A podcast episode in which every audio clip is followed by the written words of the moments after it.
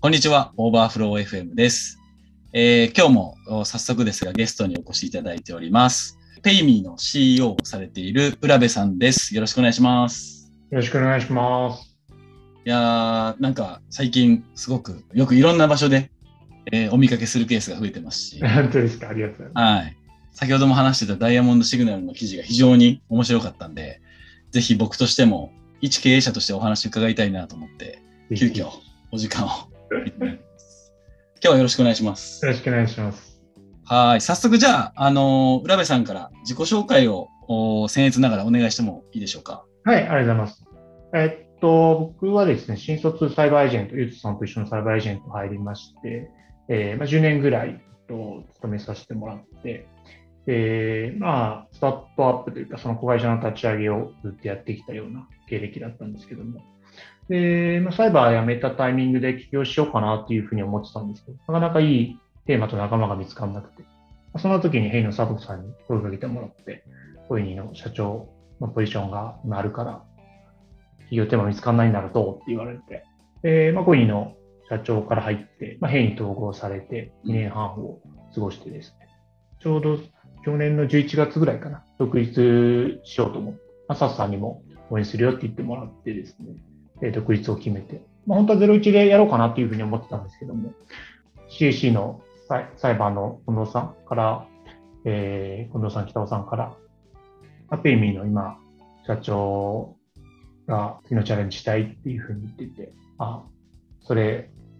やりたいことと近そうだから、うん。どうって言われて、まあ、今回の就任になったという簡単な自己紹介ですかね。はい。ありがとうございます。最初、一個ずつ進めると、そうですね、サイバーエージェントで、僕ら、年は一緒なんですけどね、年代があそうですね。そうですね。はい。はい。一つ違って、でも、あの、一年後ろから入ってきた浦部さんに打ち抜かれたみたいなのが僕はそんなことはない。圧倒的にね、えっと、先行かれて、CA8 っていうのもなられて。だから、ね、あの、裁判にいるときは直接話したことはなくて、そうなんですよね。うん。最近ね、あの、まさにペイミーを始めたっていう段階から、いろいろお話ね、させていただくそうですね。はい。増えてったっていうところで。で、今、あの、お話の中でもその後、ヘイに行かれて、で、今、うんペイミーでっていう流れだと思うんですけど、一番最初ね、あの、サイバーエージェント辞められるときに、こう、企業も考えたし、テーマも探しているっていう話だったんですけど、その時、こう、テーマは、まあ、見つからなくて、で、逆にこう、ヘイをやってる時に見つかっテーマが見つかったっていう、この違いとか、あとその見つかったきっかけとかっていうのは何だったんですか？やっぱりサイバー行ってるときは、常々なんかこう、面白いことが降ってきて、うん。えー伸びるテーマがあって。仲間もこう、なんかアサインしてくれるというか、まあ、社内にね、すごい優秀ないいやつがたくさんいてっていう環境の中で、まあ、10年過ごさせてもらって、めちゃくちゃいい経験させてもらったなっていうふうに思ってるんですけど、まあ、あんまりこう先を決めずに辞めたときに、あれ？何やりたいんだっけ自分？みたいな。10年間考えたことあんまりなかったぞみたいなことがあって、で、まあ、仲間もなんか急に辞めたっていうのもあって、どうしようかな、みたいに思ってて。で、まあそんな中で、ヘイに入って、で、まあヘイでのその、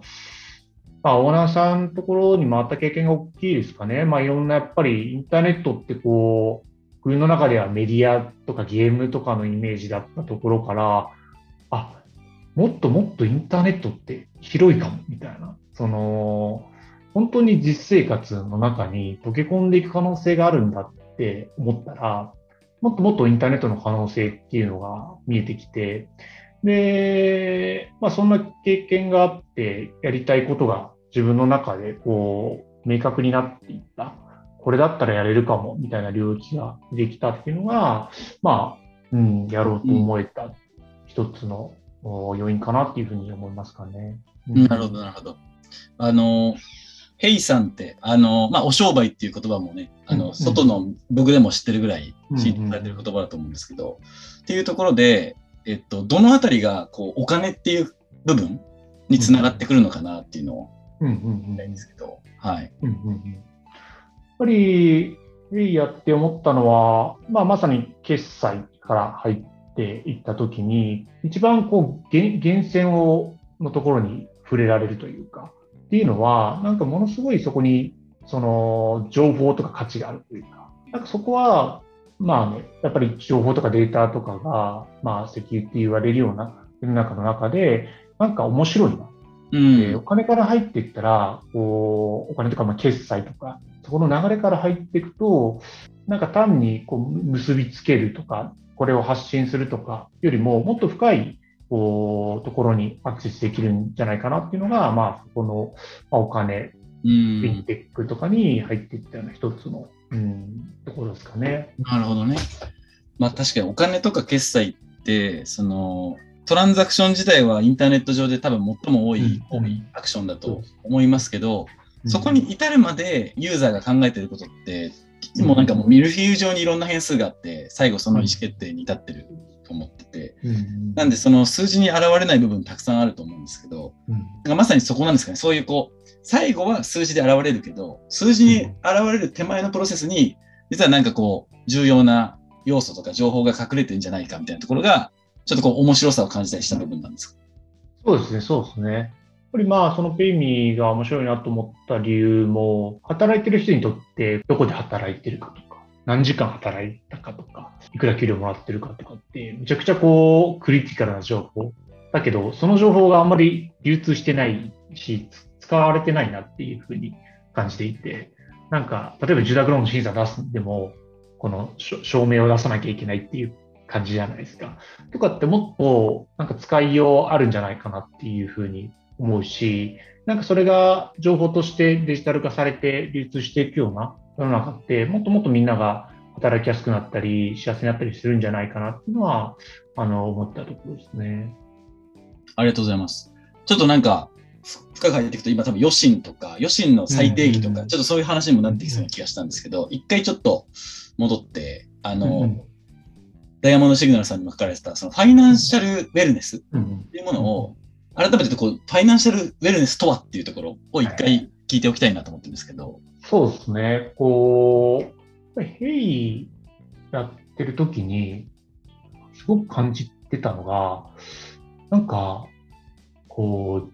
本当に商売、自分たちのこだわりの商売されてる人って、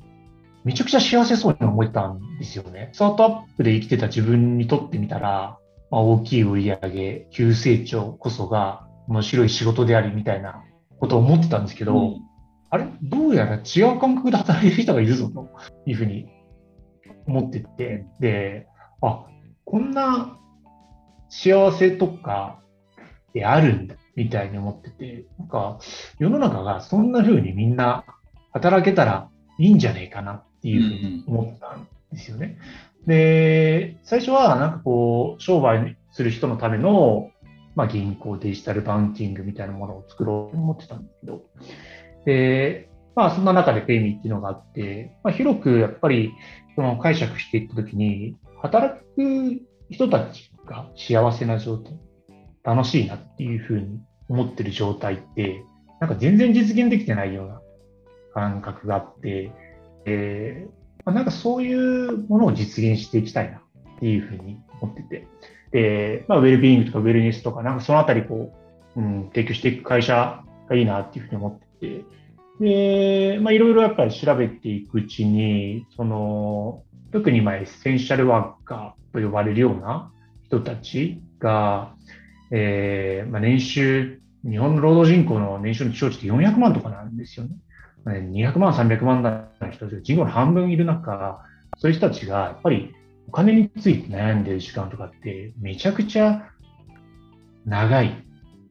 ペインが重いんですよね。なんかそういう人たちにとって、まあ、ファイナンシャルなウェルネスっていうことを提供できたら、なんか日本がもっと元気になっていくし、僕の見たその、ヘイでいろんなオーナーさんに会ってきて、その楽しそうに働いてた人たちみたいな状態になっていけば、すごくこう、世の中が良くなっていくんじゃないかな。というのが、まあ、ファイナンシャルウェルネスを提供したいっていうことかな。うん。うん、なるほど。ね、その、そこから、どっちから聞いてみようかな。えっ、と、まあ、先に一回、じゃあ、ペイミーって今どういうサービスを提供しているのかっていうところを、があると、はいはい、ちょっとその後の僕の質問もしやすかったりするので、ちょっと改めてペイミーを今や、あのソリューションですね。今提供しているソリューションを教えていただいてもいいでしょうか？はい、ありがとうござい。ます。えっと、まあ、ペイロール、い。わゆる給与ってであの、まあ、ペイロールの領域なんですけども、給料って、まあ、大体の人が翌月25日払いとかでもらっていると思うんですけども、まあ、それってよく考えたらもうちょっと早くもらってもいいんじゃないっていうの考え方、まあ、海外とか主流であって、まあ、とはいえやっぱり企業のサイドから見てると、それをこう人それぞれの要望によって、え、何日に振り込むっていうの作業は大変なので、まあ、それをこう代行して、えー、従業員からの要望に応じて振り込むようなあところをやりますよっていう給与前払いっていうサービスを提供しているっていうのが便利なサービスの内容になります。うん、ありがとうございます。そこで先ほどおっしゃっていたエッセンシャルワーカーの皆様にファイナンシャルウェルネスを提供するっていう上で、今、ペイミーが持っている事業とかソリューションがフィットするっていうことを今描かれて進めているそうですね。そうですね。はい。ありがとうございます。で、そこで先ほどもちょっと触れてた、その海外では当たり前の概念っていうので、あの EWA ですね。はい。and wage access っていうんですかね。はい、そうですね。が、あの確かにこれを私も浦部さんから聞いて面白い考え方だなと思ったんですけど、これってちなみにどういう考え方ってなのか、ちょっとご説明いただいてもいいですか？そうですね。えー、っと、アンドウェイジドアクセス、いわゆるその稼いだ賃金にアクセスするのって、そもそも労働者固有の権利として存在してますよねっていう考え方かなっていうふうに僕は理解していて、で、まあ、やっぱり働いた瞬間からその賃金って、その従業員がもらっていいはずだとは思うんですが、まあ、いろんな理由で、やっぱりその翌月25日払いに払うっていうのが、まあ、習慣として、根付いてしまってる。っていうのがあって、それをこう、労働者の方、ワーカーの方にこう戻していこうという考え方。でさらには、それが今、やっぱり日本の中だと、あの、ワーカーの方、従業員の方が、えー、早くもらう分に対してやっぱり手数料をあのもらっちゃってるっていうのが現状なんですけども、海外とかでは、まあ、手数料がゼロか、まあ、ほとんどゼロに近いような金額だけでこうアクセスできるっていうのが主流になってきていて、まあ、日本でもそういうことを提供できるんじゃないかなと思っていて、でまあ、従業員に対してそれを固有の権利だよねっていうふうなところに賛同してくれる企業も出てくるんじゃないかなと、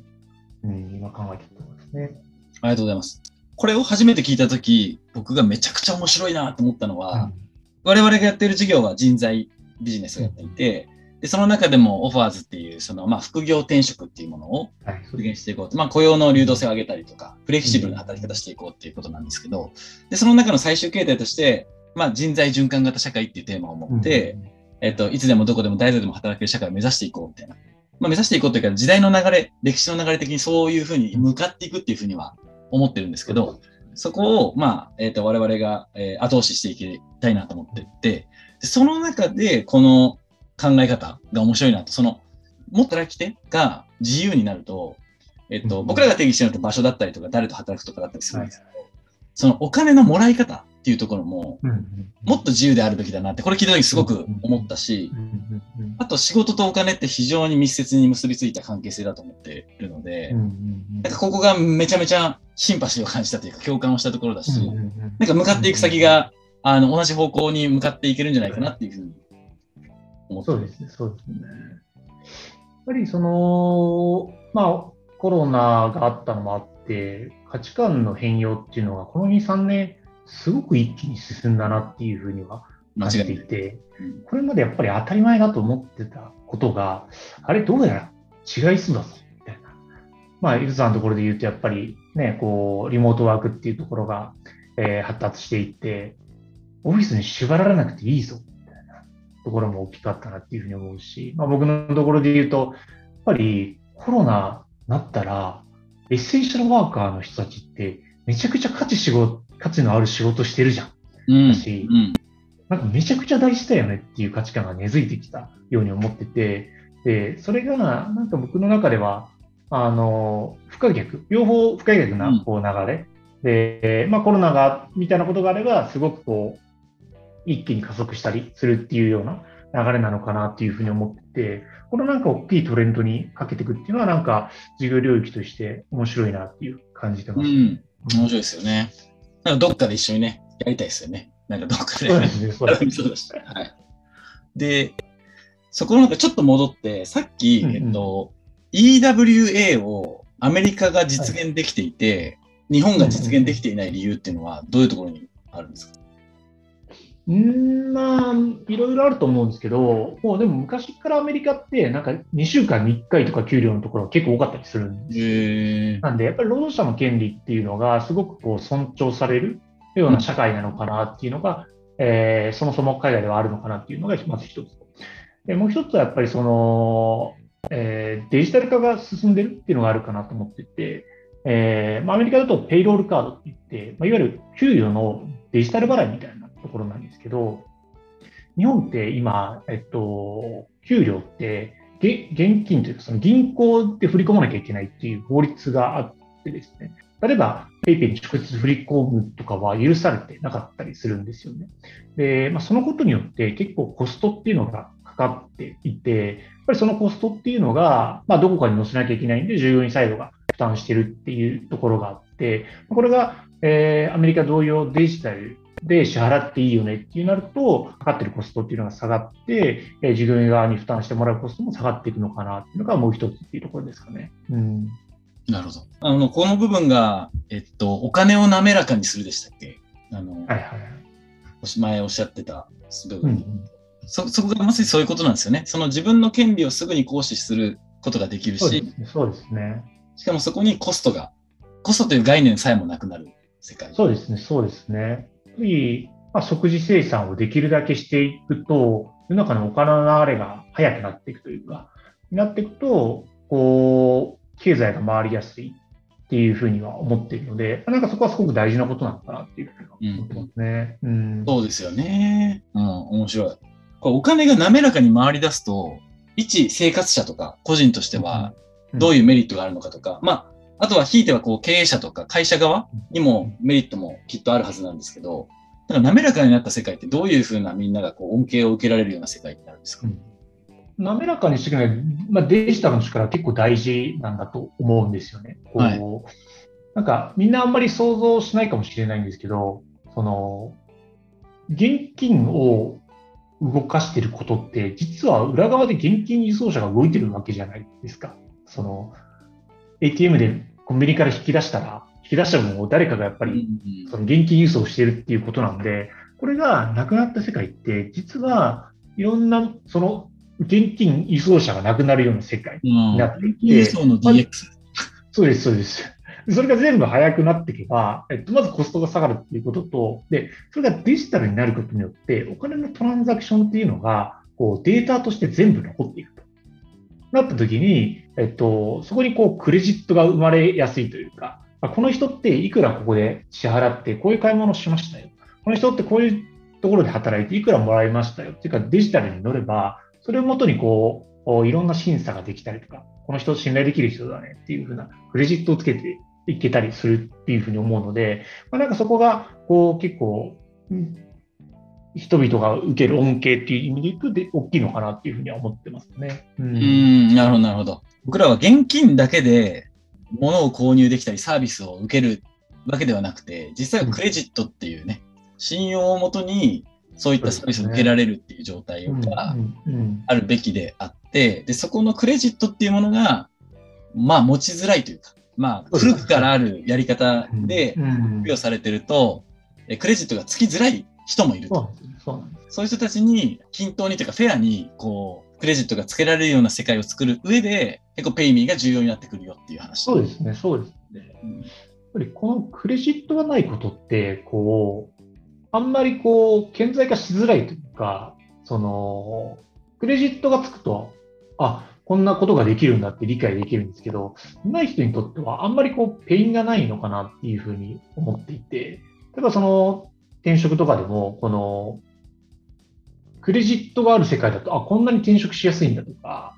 あ、こんなにいろんな紹介してもらえるんだとかって、その、可視化されるとすごくわかりやすいんですけど、うんうん、それがない世界だと、あんまりこう、気づかないみたいなところがあるかなというふうに思っていて、なんでここまでインターネットが普及してるのに、まだまだなんかそこに進んでいかないのは一つそれがあったりするのかなっていう感じてますね。うん。なるほど、なるほど。面白い。なんか、そう聞いてると、ペイミーのこれからの未来、結構壮大だし、すごくどんどん、まあ、必要なサービスだなって思いますね。そうですね。うんうんうん、今まで、今までのイメージは、こう、福利厚生の一つみたいなところで捉えてたところがあったんですけど、もちろんそこが入り口エントリーのゾーンかもしれないけれども、解決しようとしているものとか、作ろうとしている世界は、いや、そう考えるとすごく壮大だし、エッセンシャルワーカーの皆さんにとってはすごく必要なプロダクトになっていきそうですね。そうですね。なんか、こう、入り口が本当にペイロールっていうだけで、これ大きく捉えると、企業とそのワーカーの間の、まあ、情報とお金をしっかりこうややり取りしていくっていうところ、まあ、デジタル化していくっていうところかなというふうに思っていて、そこにこう付随してくるものって、ものすごくなんか大きいものがあるんじゃないかなっていうふうに思っていて、まずはそこのデータをしっかり抑えに行って、で、そこの抑えに行った先にいろんなこうビジネスが広がっていく。で、なおかつみんなが幸せになっていく。企業も従業員も幸せになっていくっていう世界が実現できると、やっぱり貢献できる価値っていうのはすごく、えー、幅広く大きくなっていくんじゃないかなっていうのは感じます。うん。うん、ありがとうございます。なるほどな。